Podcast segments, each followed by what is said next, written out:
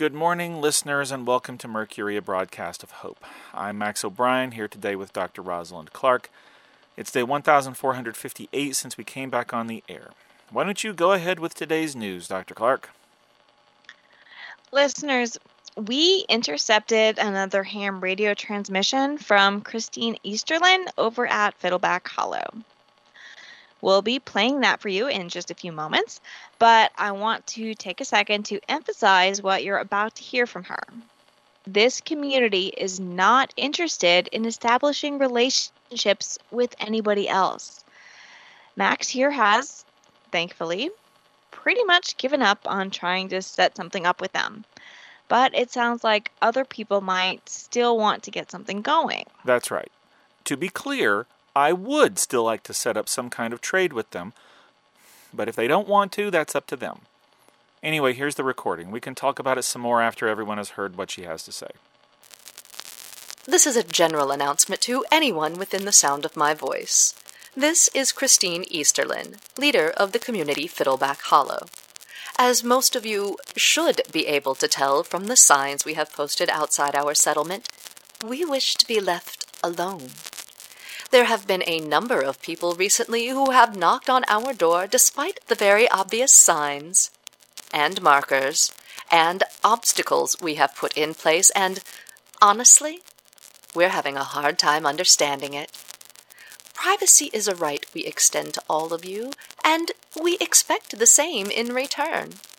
There have been many people throughout history who wanted nothing more than to live their lives in peace, just as we do. From Greta Garbo to Emily Dickinson, from Howard Hughes to Emily Bronte, these people sought out solitude, just as we do. Please pay us the respect we ask for. We do not want to have to do anything we will all regret. We're not interested in having new people join us. We're not interested in trading with you, and we're not interested in helping travelers. And for those of you that insist that we cannot possibly be this self sufficient and that we somehow need trading partners, I say, leave that for us to worry about. We're fine. It's all of you who have lost the fine art of minding your own business.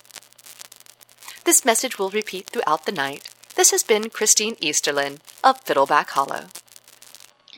I have to say that I was very pleased that your name didn't even come up, Max. I was too, to be honest. Once she got past the introduction and started making her point, I felt a cold pit open up in my stomach because I was sure she was going to mention me specifically. But she didn't. So I guess we've kind of patched things up, in a manner of speaking. I just hope everyone out there takes her at her word we've been very lucky so far in that the number of people with bad intentions have been few and far between. The very last thing we need is for Fiddleback Hollow to declare war on everyone in the area. That's true, but I have to wonder. About what? Who are these people that keep knocking on her door? First, Fiddleback Hollow isn't that easy to get to, really off the beaten path. And the one time I was out there, I didn't see much of anything else in the area. Second, she's right. They have a ton of stuff to deter people. I didn't get close enough to see any signs, but I did see the watchtowers, and the place looked heavily fortified. Those things were enough to get me to hightail it out of there, and that was before we knew how unfriendly they are. Well, you were alone at the time, so maybe other people are coming in small groups, which would make them feel a little bolder. Maybe, but the whole thing still strikes me as suspicious. They act like they've got a small army in there with all the thinly veiled threats they toss around, but if they've got that many people, then I just can't believe they're as self sufficient as they claim to be. I mean, we do okay, but it's just the three of us. Amoria won't be able to support itself without trading partners, which is why it's good we have the Mennonites reasonably close by.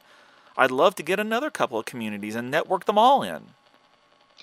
I don't deny that it's a little odd, but I'm not sure what we can do about it it's not worth the risk to try to call their bluff. Oh, don't worry, I agree. It's just something that's been on my mind lately. Okay. Well, anyway, listeners, that's the big news of the day. Stay away from Fiddleback Hollow. We'll be back tomorrow, hopefully with something more uplifting. Till then, this has been Dr. Rosalind Clark and Max O'Brien with Mercury, a broadcast of hope. Take care of each other.